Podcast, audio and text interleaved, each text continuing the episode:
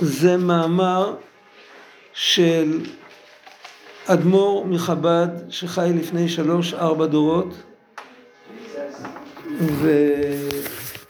והספר נקרא ספר המאמרים תרנ"ז. יש שם מאמר שמתחיל בידעת ואפשר למצוא באינטרנט את כל הספר. אנחנו למדנו שאלה ארוכה. שאלה הייתה היות ששם הוויה הוא מקור האורות ושם אלוקים הוא מקור הכלים איך אפשר להגיד על שני הדברים שהם כל כך שונים שהם הכל אחד אתה יכול לחזור עוד פעם על ה... השאלה הייתה איך זה אחדות? שם הוויה שם הוויה.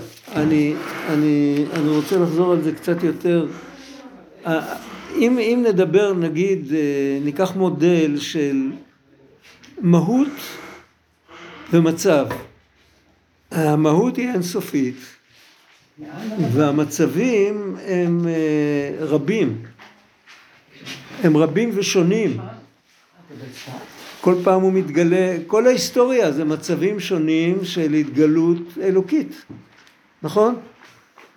פעם זה מלחמה, פעם זה שלום, פעם זה אסון, פעם זה שמחה גדולה, יש כל מיני, אז המצבים האלה הם בהכרח, הם רק כלים והם, והם מדודים ומוגבלים ויש להם, הם מאופיינים בעברית, איך אומרים? כל מצב הוא ניואנס אחר, הוא שונה מחברו.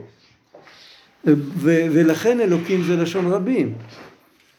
ובסוף אתה אומר שהמהות עם כל המצבים זה בעצם דבר אחד למרות שהמצבים הם, הם, הם כאילו רק עטיפה של המהות. הם לא, הם לא המהות בעצמה. איך אתה יכול להגיד שזה דבר אחד? זה בשפה שלנו השאלה. עכשיו הוא נותן כאן שני הסברים כמו ספירלה. קודם כל הוא נותן הסבר מאוד פשוט ואחר כך הוא נותן הסבר יותר עמוק שהוא מחלק אותו לחלקים ומראה כל פעם איך שהכל בעצם אחד. אז החלק הראשון אך העניין. יש פסוק באיוב מבשרי איך זה אלוקה. הוא כותב בסוגריים מה הפירוש של בשרי איך זה אלוקה? כתוב בתורה נעשה אדם בצלמנו כדמותנו מי אמר את זה? הקדוש ברוך הוא שהאדם נברא בצלם ודמות של מעלה. זאת אומרת יש צלם ודמות למעלה צלם ודמות למעלה זה הנהגת העולם. והאדם הוא משקף באישיות שלו את כל מה שיש בסדר של ההשתלשלות, של הספירות, של המעברים מעולם לעולם, כל זה יש במיניאטורה בתוך, בתוך האדם. ולכן מכוחות הנפש נבין איך שהוא למעלה. כל השאלה שלנו הייתה על איך שזה למעלה. מה עכשיו, הטקסט הזה? לא שמעתי. מה הטקסט הזה? מה? הטקסט הזה, אני חזרתי, אמרתי אלף פעם. מישהו חשב שזה, הזכרתי את הרמק שבוע שעבר, מישהו חשב שאני קורא מתוך הרמק, אז זה לא נכון. לא, זה לא, לא קראתי מהרמק. הרמק מוזכר כאן, אבל זה, זה טקסט של אדמו"ר חב"די מלפני שלוש ארבע דורות, משנת תרנ"ז. תעשו חשבון. מה שם האדמו"ר? רבי שלום דוב בר. אוקיי, וה... זה, זה טקסט מתרנ"ז, הוא בעצמו כתב את זה. יש לו כותרת, איך קוראים לטקסט? זה נקרא על שם ההתחלה, ההתחלה מתחיל עם הפסוק בספר דברים וידעת היום. אז זה נקרא וידעת היום, תרנ"ז, זה סימן ההיכר, מי שרוצה למצוא את זה באינטרנט יכול למצוא. אני אשאיר לו חידה את זה ויצלם את זה. מה שיש פה, מה שטוב פה, שאין פה ראשי תיבות.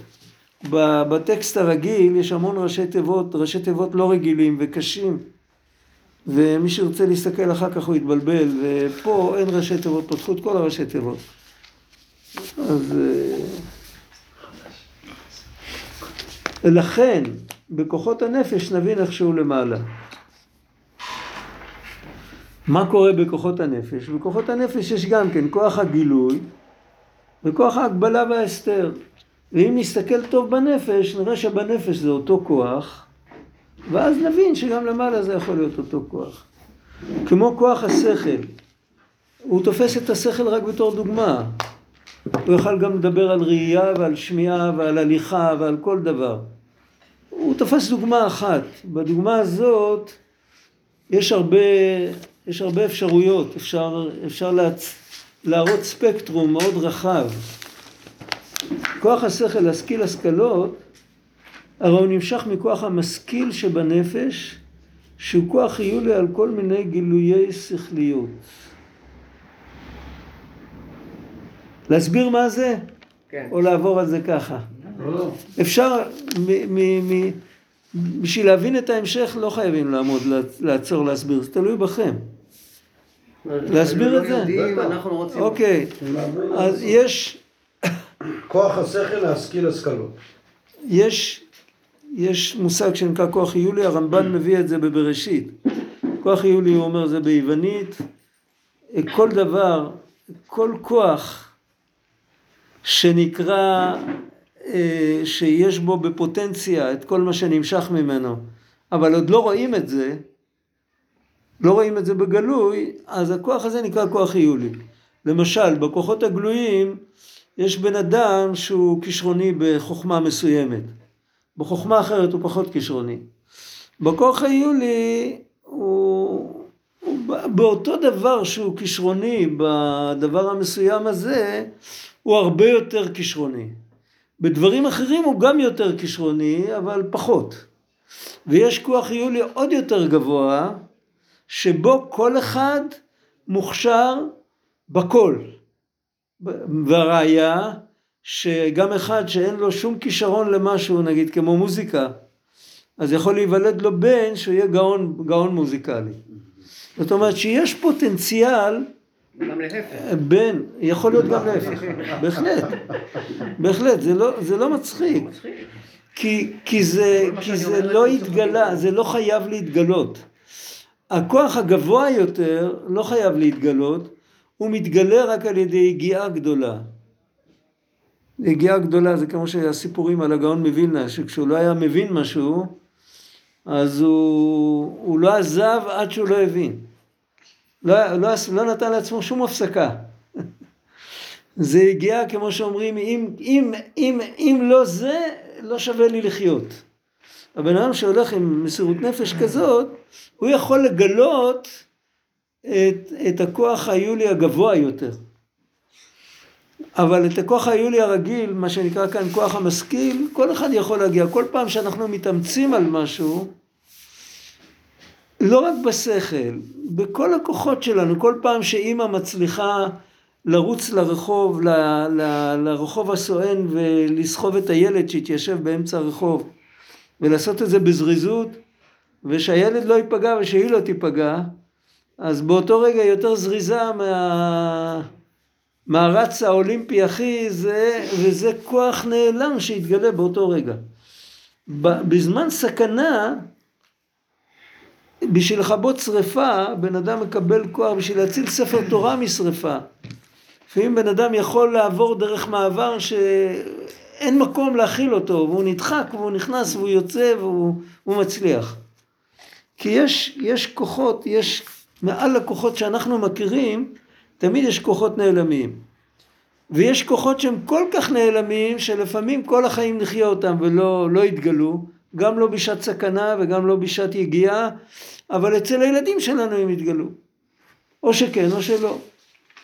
ולפעמים מתגלים כעבור כמה דורות. אה, הוא סיפר, הרייץ, הבן שלו, סיפר שהיה פעם עם דוד שלו בבית מלון, הדוד היה מאוד מוזיקלי, והוא שמע נגינה מאיזה חדר, והוא לא רצה לעזוב את הפרוזדור שם, את ה...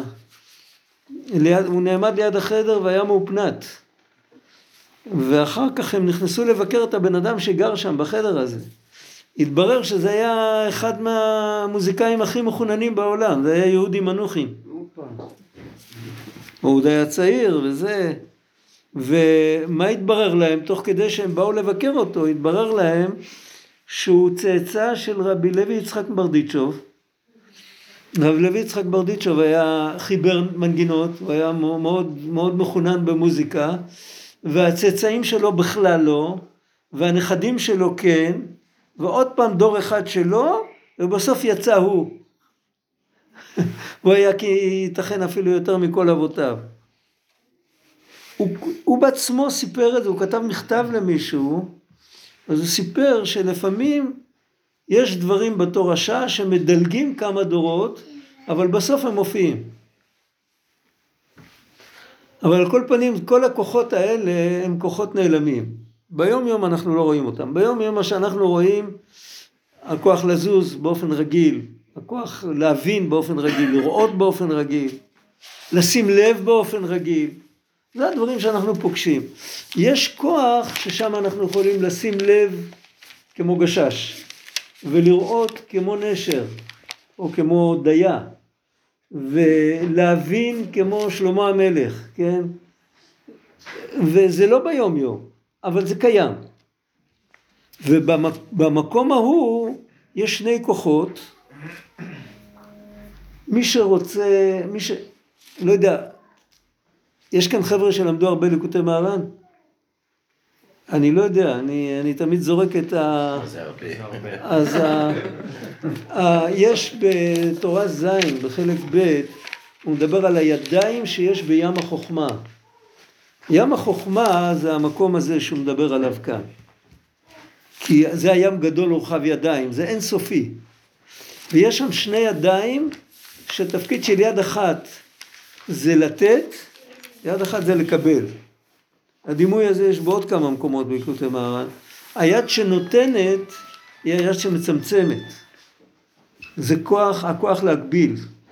היד שמקבלת זה הכוח להתעלות ולטפס ולקבל עוד עומק ועוד עומק עד אין קץ. ושני הכוחות האלה שם זה בעצם היינו הך.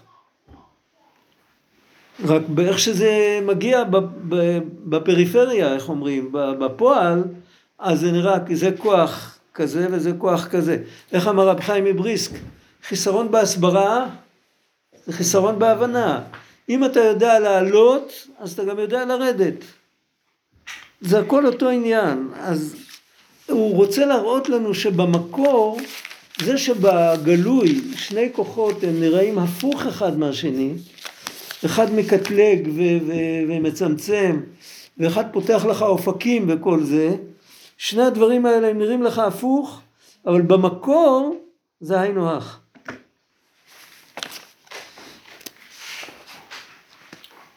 שהכל נמשך מכוח המשכיל כידוע, הרי יש בו כוח הגילוי, והוא לגלות כל מיני שכל והתחכמות באיזה דבר מהשכל, זה היד הנותנת. יש בו גם כן כוח ההגבלה, להגביל כל דבר שכל, לא לתת. לשמור שאצל המקבל לא יהיה שבירת הכלים. יש לפעמים שמספרים למישהו יותר מדי דברים, אז הוא מתפרק מזה. דרך הידוע, דכל שכל וסברה, בהכרח שיהיה גבול להתפשטותה. קודם כל הוא מדבר על עצם הרעיון של הרלוונטיות. לפעמים מישהו שמע, בזה אפשר לראות אם בן אדם הוא פיקח. אה, היו הרבה בדיחות על זה ביידיש. היו אומרים שלטיפש לא עוזר כלום. אם יגידו לו שיש לי ביד אה, משהו שטוח ועגול עם חור באמצע, אז הוא יגיד שיש לי אבן ריחיים. כי זה, זה, עונה על ה, זה עונה על הקריטריון, זה שטוח וזה עגול ויש חור באמצע. אבל איך זה יכול להיות בתוך היד? על זה הוא לא מתחיל לחשוב.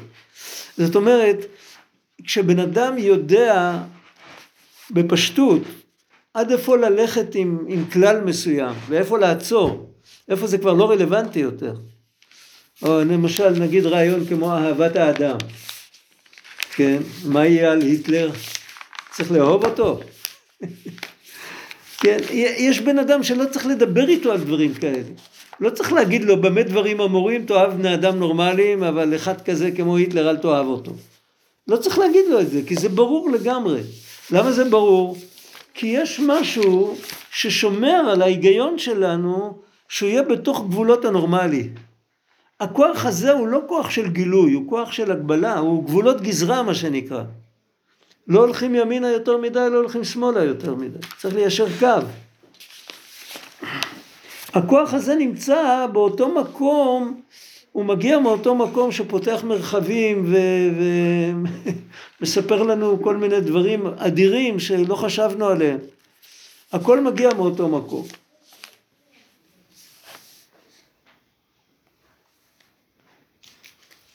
כידוע, דכל שכל וסברה בהכרח שיהיה גבול להתפשטותה. ועד פה תבוא ותו לא, איפה שזה לא רלוונטי, זה לא רלוונטי. ואם, אה? ואם יתפשט באיזה סברה ביותר מדי, ילך בה בדרך הקלטון. הוא יגיע למקום ששם זה לגמרי, זה, זה לא נכון. ולא תהיה אמיתית. וכן, לפעמים צריך להכריע. הוא מדבר כאן על יהודי שיושב ולומד תורה. הוא צריך להכריע, יש מחלוקת, רבי יהודה אומר כך, רבי מאיר אומר כך, וצריך לדעת הלכה כמו, כדברי מי. וכל אחד, כל אחד לעצמו נראה מאוד הגיוני. איך אתה יכול לשקול, לשקול את, ה, את הסברות כמו מי לפסוק הלכה, זה אם אתה תיכנס לכל סברה עד הסוף, כל סברה תיראה לך מאוד מאוד יפה. ולא תוכל לעולם, לא תוכל להכריע מה יותר, אבל אם תיכנס, יהיה לך מול העיניים לא את שתי הסברות, אלא את המצב הנוכחי שעליו מדברים, את המצב הפיזי שעליו מדובר. ואתה תשקול רק דבר אחד, איזה משניהם יותר נראה רלוונטי למצב הנוכחי, אז אתה תוכל למצוא. זאת אומרת שהכוח שמגביל, הוא מדייק אותך, ואז אתה תמצא את העומק, את האמת.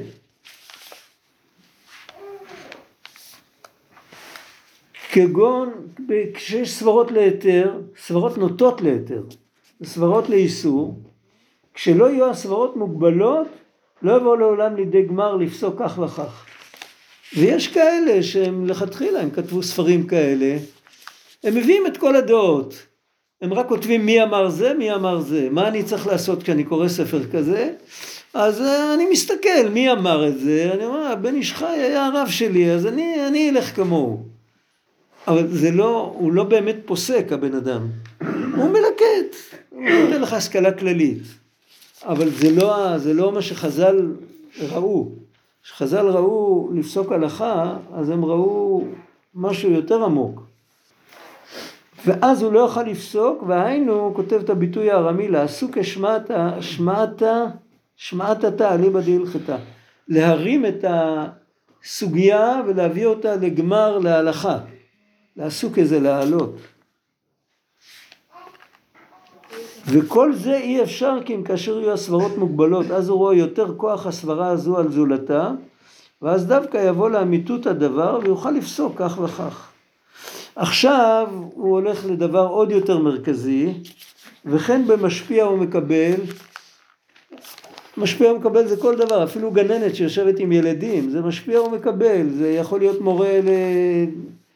לחשבון בכיתה א', זה יכול להיות בכל כל מצב שאנחנו אמורים להעביר את עצמנו למקום יותר צעיר, פחות מפותח, פחות, אה, פחות מבין, כן?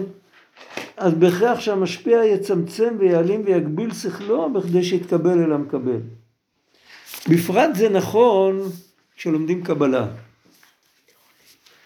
כשלומדים קבלה אז צריך הרבה כלים בשביל אה, להוריד משהו, מושג רוחני, באופן כזה שהבן אדם יבין בכלל על מה מדובר. וזה לא פשוט, זה לא קל. זה, ראיתי שיש הקדמה של הרב חיים, יש הקדמה של הרב חיים ויטל שהוא מאוד חותך שם בהקדמה שהוא אומר שם, אוקיי, זה קשור לזה? עוד עניין. זה קשור להגשמה של הדברים או להבנה? שמה זה קשור לזיכוך של המקבל. הוא, הוא רוצה שהמקבל יהיה מזוכח. אם ההתנהגות שלו תהיה מזוככת, אז גם המוח שלו יהיה מזוכח. אז אותו אחד ש... אז קודם כל זה מבטיח שהוא לא ייקח את הכל מקבלה אפשר לצאת אה, עובד עבודה זרה בקלות. יצאו כבר. אני לא רוצה לתת על זה שיעור איך, אבל אפשר.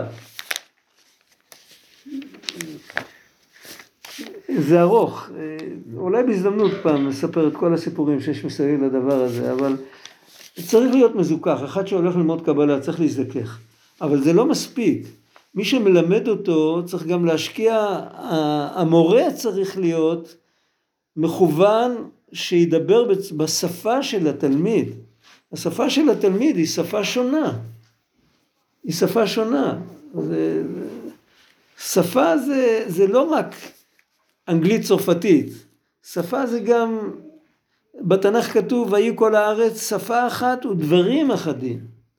דברים אחדים זה תחביר שונה, זה, זה שפה מנטלית אחרת. זה, ואם התלמיד יש לו שפה מנטלית שונה, אז אני צריך ללמוד לדבר בשפה שלו. זה לא קל. אה? בדרך כלל זה דורשים הפוך. דורשים ש- מהתלמיד שיתקרב לשפה. נכון, אבל, אבל אם רק הוא, הוא רק יעשה, הכוח שלו הוא מוגבל, עד היכן הוא יכול, הוא יכול לנסות, אבל הכוח של המורה, הוא יותר, בקלות יכול יותר לעשות את זה. שאם יגלה לו עצם שכלו כמו שהוא אצלו, לא יוכל לקבל. וצריך להעלים עצם שכלו, לגלות לו רק מה שבערכו. ולכן צריך להגביל את שכלו שלא יתפשט יותר מדי. אסור לתת, לפעמים, עניין של רוחב זה לראות את אותו דבר בכמה דוגמאות. אז יש לפעמים שזה זה עוזר. יש לפעמים שזה מבלבל. אם למשל בן אדם מראה רעיון, איך שהוא נראה בתורה, איך שהוא נראה בנפש, איך שהוא נראה בביולוגיה. זה עוזר. למה? כי זה רמה אחרת. בתורה זה קדוש, בנפש זה רוחני, בביולוגיה זה פיזי, זה על גבול הפיזי. אז זה עוזר, זה מחדד את העניין. אבל אם בן אדם יתחיל להראות בתוך הביולוגיה 20 אה, דוגמאות, הנה זה עוד פעם, או בתוך התורה, או בתוך, ה... או בתוך הנפש, אז מרוב עצים לא יראו את היער. צריך להוסיף דוגמה היכן שזה רלוונטי. איפה שזה עוזר. אז עוד פעם, בשביל זה צריך כוח להגביל. ולא, איך אמרו פעם, יש מורה שיודע מה שהוא אומר, ויש מורה שאומר את מה שהוא יודע. אם הוא אומר את, את לא כל מה שאתה יודע צריך להגיד. אתה צריך להגיד משהו, אבל אתה צריך לעמוד מאחורי מה שאתה אומר. שאם ישאלו אותך, שתוכל להסביר את זה. אבל אתה לא צריך להגיד הכל.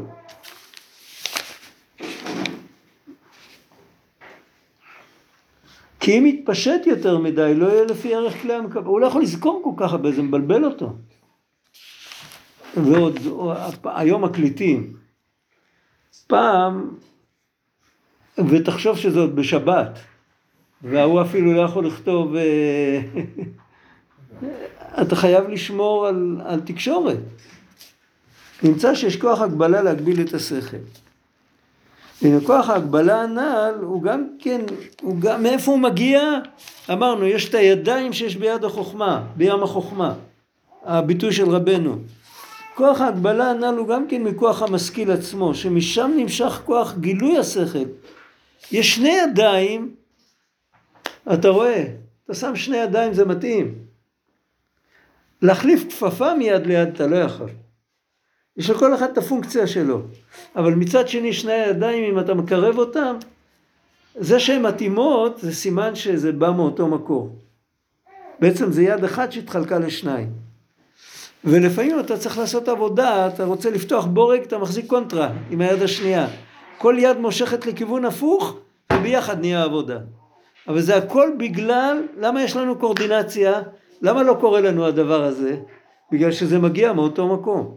פעם דיברנו על זה שמי שיודע פיזיותרפיה, נכון, כשיד עוברת תאונה וקשה לעשות איתה את, ה, את התנועה שצריך לעשות, אז אפשר לעשות ביד הנגדית וזה עוזר גם ליד הזאת.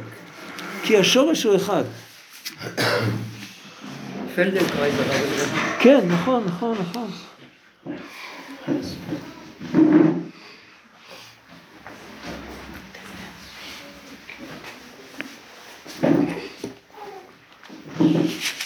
אז יוצא ככה, מכוח המשכיל עצמו, שמשם נמשך הגילוי, משם נמשך גם הגבול. והם מבחינת חסד וגבורה שבכוח המשכיל. פה הוא מתקרב הכי הרבה לביטוי הזה, לידיים. הידיים זה חסד וגבורה. ומבחינת החסדים שבו, בא כוח הגילוי לגלות. ובדרך הוא יצטרך הרבה לצמצם כדי לגלות. ומבחינת הגבורות הוא כוח הגבול להגביל, הוא עוזר, לגלות, הוא עוזר לחסד לגלות את, החסד, את, ה, את הטוב. והדוגמה מזה יובן למעלה, בבית השמות, דהוויה ואלוקים, שהוא כוח הגילוי וכוח הגבול. שניהם נמשכים מאור אינסוף עצמותו ומהותו. עם מי הוא מתווכח? עם מי משה רבנו מתווכח כשהוא אומר כי השם הוא האלוקים? עם מי הוא מתווכח? עם מי, התווכ... עם מי מתווכח ישעיהו שאומר יוצר אור ובורא חושך, עושה שלום ובורא רע? עם מי הוא מתווכח? עם עצמו. אה? עם עצמו, לא? לא, מה פתאום? עם מי הוא מתווכח? הלך מה שקורה בעם. הוא מתווכח עם זרטוסטרה. אה. כן. שאמר שיש רע ויש... יש, יש, רע אה, הוא קרא להם, הגמרא מצטטת אותו. הגמרא אומרת שאחד מהכהנים שלו מגיע לאחד מהאמוראים ואומר לו, החלק העליון של הגוף שלך, שהריאות והמוח, מה שמעל השרעפת, זה בא מהאל הטוב, ומה שמתחת לחגורה בא מהאל הרע. אז הוא אמר לו, אז איך מחזור הדם עובד? איך, למה אין שומר ב... שלא יפלשו לטריטוריה השנייה? הוא הראה לו את האחדות. אבל זה היה התפיסה שלהם. ובזמן של ישעיהו הנביא הם היו, הם, הם קדמו הרבה לנצרות. זה, זה מאוד עתיק, מאוד מאוד עתיק. זה אחד מהטעויות של דור אנוש, זה התפיסה הזאת. לא משנה אם אותו זרטוסטרה היה אישיות היסטורית או שזה סתם אה, איזה מין, אה, איך אומרים, אה. לא יודע, זה לא חשוב, אבל התפיסה הייתה קיימת. ולכן בברכת יוצר אור אנחנו מזכירים בבוקר גם את החושך, בברכת המעריב ערבים אנחנו מזכירים גם את האור. זה גם, זה תלמוד ערוך במסכת ברכות. חז"ל תיקנו את זה כדי שיזכירו מידת יום בלילה ומידת לילה ביום, כדי שלא יאמרו מי שברא יום לא ברא לילה. השניות הזאת. עכשיו השניות הזאת כש, כשבן אדם כשהוא לא מתוקן ולא מבורר והוא פותח מדרש, לא צריך לפתוח ספר קבלה בשביל זה, הוא פותח מדרש והוא רואה שיש מידת החסד ומידת הדין ומידת הדין מקטרגת ומידת החסד ממתיקה את הדין וכל זה. אז הוא רואה שם אה, כאילו, הוא רואה עוד פעם את זרטוסטרה מדלת אחורית. זה בעיה. ולכן משה רבנו בתורה שבכתב, במפורש, וידעת היום והשבות אל לבביך, כי הוויה הוא האלוקים. האלוקים הוא לשון רבים, והוא מתגלה דרך חושך ודרך אור ודרך חסד ודרך גבורה ודרך כל מיני דברים, אבל הוא אחד. הוא הוויה פשוטה אחת. זה אחד. אז זה יש לנו באמונה, ועכשיו הוא מנסה חלקית, אני חוזר על מה שאמרתי, להבין את זה באמת יהיה אפשר רק לעתיד לבוא. לעתיד לבוא נבין שהחושך הכי גדול והאור הכי גדול זה הכל אחד, זה אנחנו לא יכולים להבין עכשיו. אחרי כל מה שנלמד לא נוכל להבין את זה. אבל מה שכן, אנחנו יכולים להבין שהאין סוף והגילויים המוגבלים והמדודים, זה הכל, זה, זה צורת ביטוי שונה של אותו רעיון. זה אפשר להבין בסוף. וכאן הוא מתחיל עם פרק אחד, ואחרי זה הוא ממשיך עם עוד, עם עוד נגלה, עובד כמו ספירלה, עם עוד נגלה בשביל להסביר את זה יותר טוב. בינתיים אנחנו קוראים את ההתחלה. הדוגמה מזה יובן למעלה. בבית שמות דהוויה ואלוקים, שהוא כוח הגילוי וכוח הגבול, שהם נמשכים מאור אינסוף. קודם כל המקור הוא משותף. זה דבר ראשון. הכתובת מאיפה שהם באים, כמו שהוא אמר, הידיים שבים החוכמה. הים הוא אינסופי, זה הים גדול ורחב ידיים. ידיים. הוא אינסופי, אבל הביטוי שלו הוא שני ידיים הפוכות. וכשם שכוח הגילוי, שהוא בחינת שם הוויה, נמשך מעצמות אור אינסוף, תכף נראה, מה שהוא כותב כאן זה נוגע. לפירוש המילים בתפילה. שהרי האור דבוק במאור ומעין המאור, האור הוא אינסופי. המילה אין סוף, אם תעשו את הגימטריה אתם תקבלו את המילה אור. כן. 61 ועוד 146. זה 207. זה חשבון נורא פשוט. ואור זה 207. וכמו שנתבהר במקום אחר, כמו כן אותו דבר, כמו שכוח הגילוי הוא אור, הוא, הוא, הוא, הוא אינסופי, כמו כן כוח הגבול והצמצום שהוא מבחינת שם אלוקים, נמשך גם כן מעצמות אור אינסוף, היינו מה שכוחו בגבול. זה גם כן בא ממנו, יש לקדוש ברוך הוא כוח בגבול, ותכף נראה את זה, הוא מצטט את זה מהמקובלים הקדמונים.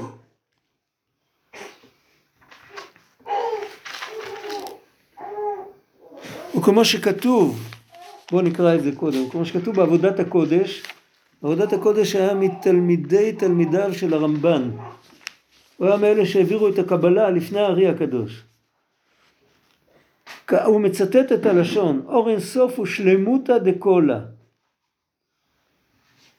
הוא תכלית השלמות, שלמות, השלמות הסופית, הכללית. וכשם שיש לו כוח בבלתי בעל גבול, כן יש לו כוח בגבול. שאם תאמר שיש לו כוח בבלתי בעל גבול, הבלתי בעל גבול מתייחס אליו, אבל הגבול לא שייך אליו ואין לו כוח בגבול, אתה מחסר שלמותו. השלמות שלו, שהוא יכול גם לעבוד עם, ה, עם הפינצטה. זה השלמות שלו. אלא כשם שיש לו כוח בבלתי בעל גבול, כן יש לו כוח בגבול. וזהו עניין שם אלוקים, שהוא מבחינת כוח הגבול שבאור אין סוף עצמות ומהות. בתוך האור האין סופי יש כוח להגביל. בשולחן ערוך כתוב, בואו נהיה קצת יותר קונקרטיים. בשולחן ערוך כתוב שיהודי אומר ברוך אתה השם ומוזכר שם שם הוויה, בסידור כתוב שם הוויה, אנחנו מבטאים את זה כמו אדנות, אבל בטקסט כתוב שם הוויה, אז הוא צריך לזכור שהקדוש ברוך הוא היה הווה ויהיה, היה הווה ויהיה כאחד, שהוא למעלה מהזמן ושהוא אדון הכל. כשכתוב שם אלוקים, אז הוא צריך לזכור שהוא מקור כל הכוחות, יש הרבה כוחות שונים אחד מהשני, אבל הוא המקור של כל הכוחות. זאת אומרת, במילים אחרות, שם הוויה, אם היינו מבטאים אותו כהוויה, אז הוא בעצם היה מדבר על המהות האלוקית, והמהות היא אינסופית. אסור לנו לבטא את זה בפה, כי אנחנו לא, לא ראויים לכך, ביטאו את זה רק בבית המקדש ככה, ו... ואנחנו מלבישים את זה בתוך שם אדנות, ששם אדנות, זה, הרמב"ם כותב שזה גם נקרא באיזשהו אופן שם המפורש. כי תמיד את שם המפורש הוגים אדנות, אז גם זה נקרא מפורש. זה נפקא מינה לעניין שבועה, לעניין כל מיני דברים אחרים. אז מה ההלכה? ההלכה היא שאתה אומר שם הוויה, אתה צריך לכוון גם את המהות וגם את המצב. ההתייחסות שהוא אדון הכל זה כבר מצב. אבל עדיין אתה לא מדבר על מצבים משתנים. וכשאתה אומר שם אלוקים, אתה צריך לייחד איתו את המצבים המשתנים. עכשיו, בדיוק לזכור את המילים של השולחן ערוך זה מאוד קשה, אבל אם זוכרים את הכלל, שזה מדובר, מדבר על מהות, וזה מדבר על מצב, אז הרבה יותר קל. וזה בעצם הפירוש הפשוט של שם אלוקים, שאתה אומר אלוקים, אז בלי לחשוב, תת-הכרתית, אתה מדבר על, המצ... על המצבים המשתנים שבאים ממקור אחד. אפילו אם אתה לא חושב על זה. אם אתה רק שם לב שאתה מזכיר את שם השם, אז זה, אם היו שואלים אותך, היית, ככה היית מסביר, גם בלי ללמוד. וכשאתה מדבר על שם הוויה, אז אם היו שואלים אותך, היית אומר, פה דיברנו על משהו שאנחנו לא מבינים אותו עד הסוף. זאת אומרת, במילים אחרות דיברנו על המהות.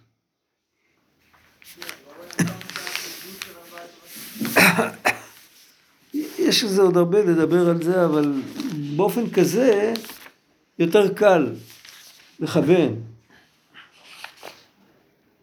ואם כן, מאחר דשם אלוקים הוא בחינת עצמות אור אין סוף ממש כמו שם הוויה, אם כן מובן איך דשם אלוקים אינו מסתיר על שם הוויה. שהרי אי אפשר שעצם יסתיר על עצם, הוא מתכוון שעצם יסתיר על עצמו. אם ניקח למשל דוגמה, מישהו מתחפש בפורים כל כך שאח שלו לא מכיר אותו. אבל תגידו, הוא מתחפש כל כך שהוא לא מכיר את עצמו? זה בדיחה. אז פה המסתתר והמסתיר, המחופש והמתחפש, זה, זה אותו אחד, אין מישהו אחר. אם כן מובן, וכמו שאי אפשר שהאדם יסתיר על עצמו, ועכשיו הוא מביא עוד הלכה, הוא מביא דוגמה מההלכה, כמו שכתוב בשולחן ערוך אור החיים סימן צדיק א', עניין כיסוי הראש. כיסוי הראש זה מנהג, אבל הוא לא מדבר על כיסוי הראש הזה, על הכיפה. הוא מדבר על כיסוי הראש בשעת התפילה. כיסוי הראש בשעת התפילה זה אולטימטיבי. אם אין לך כיסוי על הראש, אתה לא, אתה לא אמור להתפלל. ומה יהיה אם אין לי, ואם עובר זמן התפילה, אז אני שם יד על הראש, ועדיין אסור לי להתפלל. אבל אם אתה תשים לי יד על הראש, יהיה מותר לי להתפלל. אם אני רוצה לשים יד על הראש, אני צריך לעשות ככה. למה? כי היד שלי לא יכולה לכסות את הראש שלי. לא משנה, כי הראש והיד הם, הם מהות אחת. זה ברור? כן, ככה זה. הוא רק מרמז לנו איזה עומק יש בהלכה הזאת.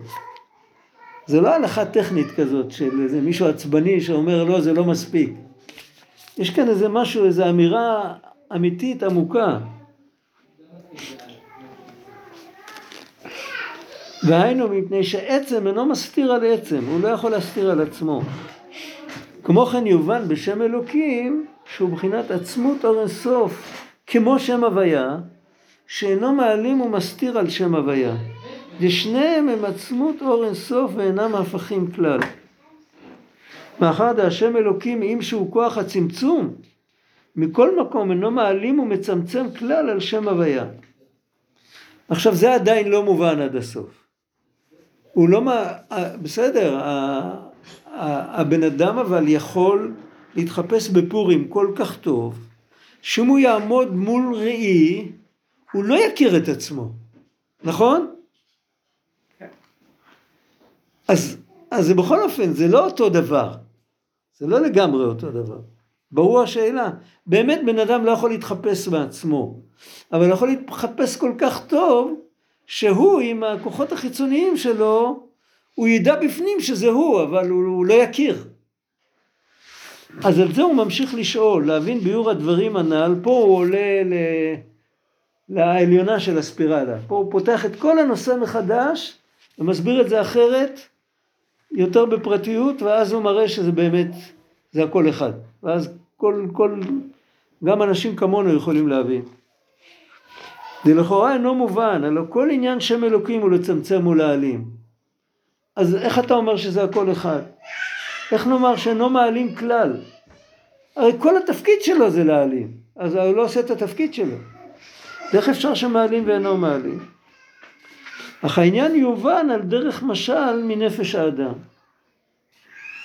והנה אנו רואים, הוא חוזר עוד פעם לאותו משל שהוא הביא קודם, ממורה ותלמיד, הוא קורא לו משפיע ומקבל, ואף על פי כן הוא עכשיו פותח יותר את פותח יותר את הרווחים, והוא מראה איך שבעצם אתה לא מעלים, כשאתה מצמצם בשביל לתת לתלמיד, אתה בעצם נותן לו את הכל, ואתה לא מעלים ממנו כלום.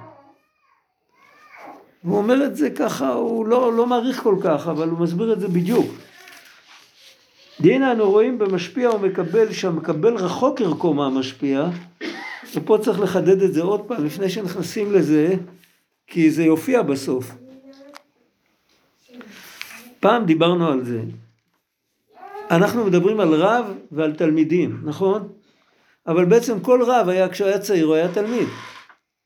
בעצם אנחנו תלמידים של תלמידים של תלמידים של תלמידים עד, עד יהושע שקיבל משה רבנו. הרב הראשון היה רק משה רבנו. גם הוא היה תלמיד, הוא קיבל מאת השם. מה ההבדל העקרוני בין רב לתלמיד? בוא נגיד שרב ותלמיד שניהם לומדים ספר שהוא מובן לשניהם. הרב, התלמיד לא צריך את עזרתו של הרב. בכל אופן רב אמיתי יש לו תפיסה אחרת בדברים מאשר תלמיד אמיתי. מה התפיסה האחרת? אז הרב, זה, זה יכול להיות בגלל כמה סיבות. אל תשאלו אותי עכשיו למה זה, כי זה ארוך, ואני לא רוצה ללכת מהנושא. אבל בגלל סיבה כזאת או אחרת, איכשהו מתחיל לקרוא את מה שכתוב שם בספר, הוא מתחבר לפרינציפ, לנקודה של העניין. ואז הכל מסתדר לו. כי הוא מחובר לפואנטה. התלמיד לא מתחבר לפואנטה, הוא מצרף פרט ועוד פרט ועוד פרט ועוד פרט. אם הוא יעשה את כל השיעורי בית שלו נכון, בסוף הוא יגיד, כנראה שיש כאן פואנטה כזאת וכזאת. זה הבדל, אה, זה נקרא שהרב לומד מלמעלה למטה, והתלמיד לומד מלמטה למעלה. הוא לומד, הסדר הרגיל של השגת הנבראים זה מהמאוחר אל המוקדם, מהפרטים אל הנקודה, רובנו תלמידים. יש תמיד כמה יוצאים מן הכלל שמתחברים מיד ל... אני באמצע שיעור, אני, אני אחזור אליך אחר כך. זה מסכן, יתום מאבא ומאימא, וזה... לא רציתי לסגור עליו.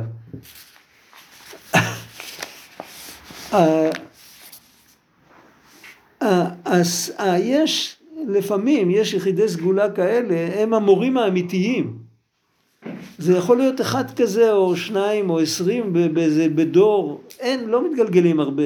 זה לא עניין של איי-קיו גבוה, זה משהו נשמתי יותר. ולכן פה צריך צמצום הרבה יותר גדול. אם הוא יגיד לו מיד את הנקודה, הוא לא יבין אותה בכלל. כי גם אחרי כל ההקדמות, הוא לא קולט את הנקודה. הוא קולט את הנקודה רק בערך. כי את הנקודה הוא לא באמת מסוגל להבין. אז אם הוא עוד יתחיל להגיד לו את הנקודה, אז אה, כאילו, זה רק ייאש אותו. חכם גדול, לזה הוא קורא חכם גדול. לרב אמיתי הוא קורא חכם גדול. שצריך להשפיע שכל למקבל קטן בשכל שלא בערך המשפיע. זאת אומרת, אחד שהוא סטנדרטי, מקבל קטן, זה אחד מאיתנו, אנחנו כולנו כאלה. ו, ו, ובא מישהו כמו, לא יודע מי, הוא צריך לדבר איתנו. העבודה קשה היא שלו עכשיו. גם לנו יש עבודה קשה, אבל את עיקר העבודה הוא צריך לעשות. הנה בהכרח שהמשפיע יצמצם ויעלים עצם שכלו וחוכמתו שיש בדבר המושכל. קודם כל על הנקודה אסור לו לדבר. את, הד... את מה שהוא רואה זה הסוד שלך, זה תשמור קרוב ללב, אל תתחיל לדבר על זה עכשיו. ש... כי שאם יגלה לו עומק ורוחב חוכמתו בדבר המושכל כמו שהוא אצלו, יתבלבלו חושי המקבל ולא יוכל לקבל כלל. הוא בכלל, הוא, הוא חי בעולם אחר, בשפה אחרת, במנטליות שונה, בתפיסה שונה. אין, אי אפשר לגשר ככה. כי אם בהכרח שיצמצם ויעלים כל עומק ורוחב חוכמתו בזה, ולא יגלה לו כי מערה חיצונית מהדבר בס... מושכל, מהדבר המושכל, בקיצור נמרץ. והוא מביא תכף דוגמה, דוגמה מהתורה הוא מביא דוגמה. ואף גם זאת מלביש ומעלים במשל, שהמשל הוא דבר זר לגמרי מהנמשל. והרי הוא מכסה ומעלים על השכל. המשל. המשל, אה, יש לפעמים שמשל לא מספיק אז מספרים סיפור. הסוד של הסיפורי מעשיות, שאפילו אם היו מגלים את זה כמשל כבר היינו מתבלבלים. בסיפור איכשהו, אז בסדר, אז אני יכול לדמיין את הסיטואציה הפיזית. כאילו אומרים, הבנת את המשל, זרוק אותו. אל תמשיך לחסר. כמו, ואומנם על ידי זה, על ידי, המש, על ידי הצמצום, ועל ידי שהוא לא מגלה לו מיד את הנקודה, והוא מגלה לו קודם את המשל, על ידי זה יתפוס בנמשל, בסוף הוא יתפוס בנמשל ויבין אותו, להיותו מכוון אל המשל. זה צריך להיות ארכיטקט, לבנות משל שמתאים לנמשל עם כל הפרטים, ואם יש פרט שלא מתאים, אז צריך להגיד. צריך להגיד, בזה אין המשל דומה לנמשל. אסור, אסור להזניח. אם לא אומרים, אז uh, יכול לגדול לך תלמיד אפיקורס. או, או, או, או טועה, כן? חייבים, בכל מקום שהמשל לא דומה לנמשל, צריך להדליק נורה אדומה.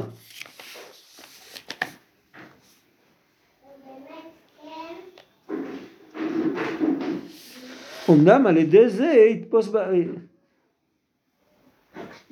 כמו הלבוש שלפי ערך המלובש והמשל קרוב אליו, משל נותנים לו מהחיים שלו, לזאת מהמשל יתפוס ויבין את הנמשל. וזהו שאמרו רז"ל, לעולם ישנה אדם לתלמידו בדרך קצרה. מה זה הדרך הקצרה? לדעת את סוד הצמצום. דהיינו שלא יגלה לו העומק והרוחב כמו שהוא אצלו שלא לפי, שאינו לפי ערך המקבל. כי אם צריך למצוא דרך קצרה שלא יהיה נגלה בזה כל הפנימיות. היינו העומק, האורך והרוחב שלו. בכל חוכמה יש עומק, יש אורך ורוחב. האורך זה האפשרויות להוריד את זה. הרוחב זה האפשרויות להראות דוגמאות. זה לרוחב. העומק זה האפשרות להשתנות מהחוכמה שלמדתי. שזה יגיע אליי. שזה יגיע לי ללב. עכשיו, ודאי שבכל חוכמה, בכל פסוק בתורה, יש אורך ורוחב ועומק אינסופיים. אם היינו מכוונים, היינו הופכים לראות, להיות בעלי מדרגה מכל פסוק פשוט. אבל אנחנו לא, לא יכולים לקלוט את זה, הכלים שלנו הם לא בשביל זה. אז אם מישהו מזהה משהו כזה, אז הוא צריך לתת את זה מולבש בלבוש כזה שנוכל, ודרך הלבוש אנחנו יכולים לקלף חזרה, ולאן שנגיע נגיע. זאת אומרת שמה שאתה אומר, שבעצם אתה צריך להפחית את הנפחיות לחד-ממדיות או לדו-ממדיות? אני לא, לא בטוח שצריך, אני לא בטוח שצריך להוריד את הממדים, אבל צריך להעביר אותם דרך מדיום כזה שקרוב לנפש של המקבל. יכול להיות שאפשר להעביר את כל, ה... את כל, את כל שלושת הממדים האלה, אבל להעביר אותם דרך, אה, דרך משפך. הרבי מפיאסצנה כותב, הוא מדבר על זה.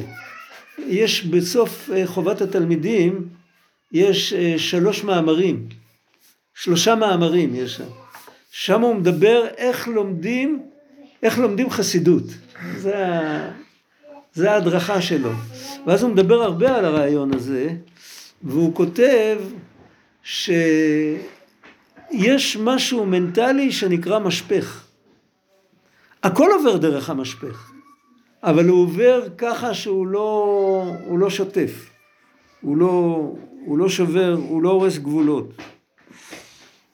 ותכף נראה, הוא יביא על זה דוגמה, הוא מביא דוגמה מה, מהמשנה, מהמשניות, תכף נראה. כי מה שלפי ערך המקבל ומגלה לו בדברים קצרים, מכל מקום, מה שאמרו שילמד, ילמד לתלמידו בדרך קצרה, אין הכוונה שלא יהיה בזה פנימיות ועצמיות שכלו. זה לא אומר שהוא מפחית ומשאיר אצלו, הוא מעביר את הכל. הוא מעביר את הכל וזה יכול לדגור בפנים אצל התלמיד ויכול להיות בעוד עשר שנים הוא יגיד וואי עכשיו אני מבין מה אמרו לי. זה קורה לנו כל הזמן. ואם כן, דאם כן, אם הוא לא ייתן לו, לא ייתן, אם ייתן לו רק משהו מדוד, אז זה לא נקרא שהוא נותן לו את זה בדרך קצרה, הוא נותן לו חוכמה אחרת. הוא משאיר לעצמו את החוכמה האמיתית, ולתלמיד הוא זורק עצם. אבל זה לא דרך קצרה, זה כמו שכל אחר. הכוונה ללמד בדרך קצרה זה שצכלו העצמי ילמדנו בדרך קצרה. בהיינו שבהיעלם יש בהשפעה כל עומק שכלו וחוכמתו. במושכל ההוא, אלא שהוא בהיעלם לגמרי בעניינים ובדקדוקי התורה וכדומה, ובזה נעלם עומק פנימיות ועצמיות חוכמתו בזה. יש זוהר שאומר בעשרת הדיברות כתוב לא תנאף, לא תגנוב, לא תחמוד, לא תענה ברעך את שקר. אז עשרת הדיברות יש בו שני טעמים, טעם תחתון וטעם עליון. הזוהר מדבר על הטעם העליון. ובטעם העליון יש אה, טעם שהמהות שלו זה מפסיק. כאילו לא תגנוב, לא תנאף, לא תחמוד. אבל בלא תענה ברעך את שקר יש טעם מחבר.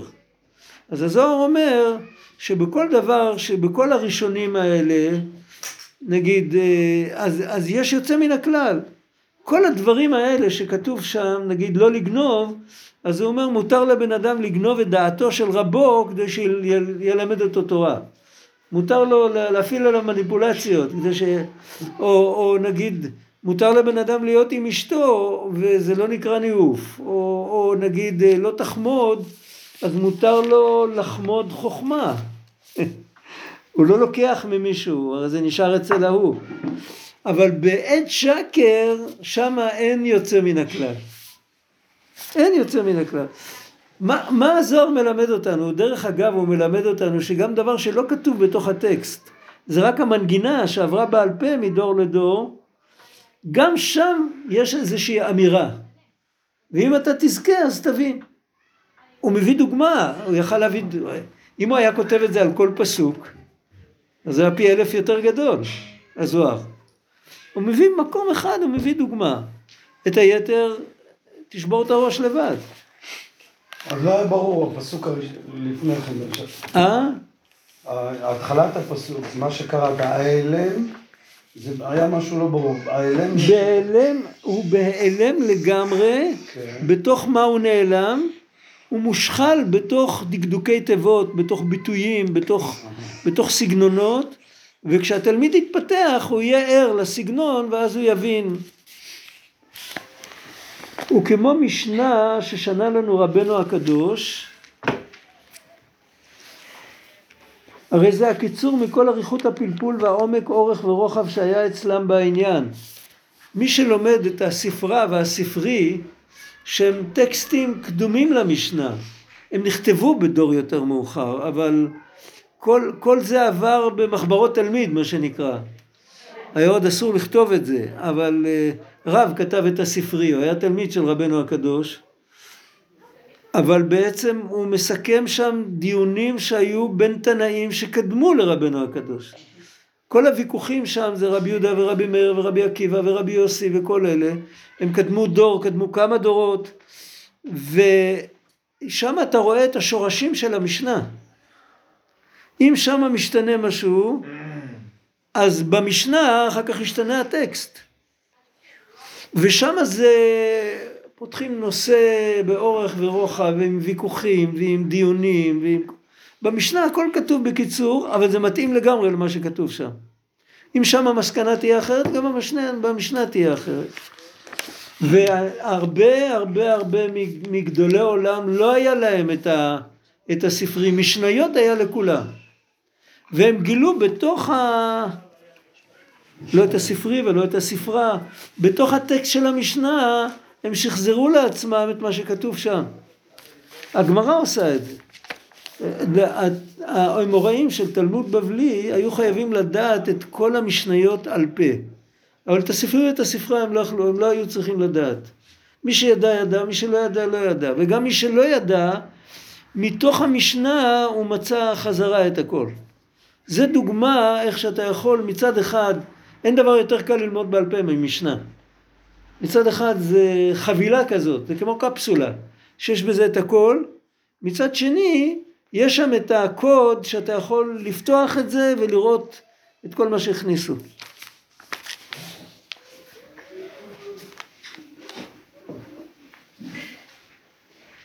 ששנה לנו כל זה רבנו הקדוש בלשון המשנה בקיצור נמרץ, שיהיה לפי ערכנו.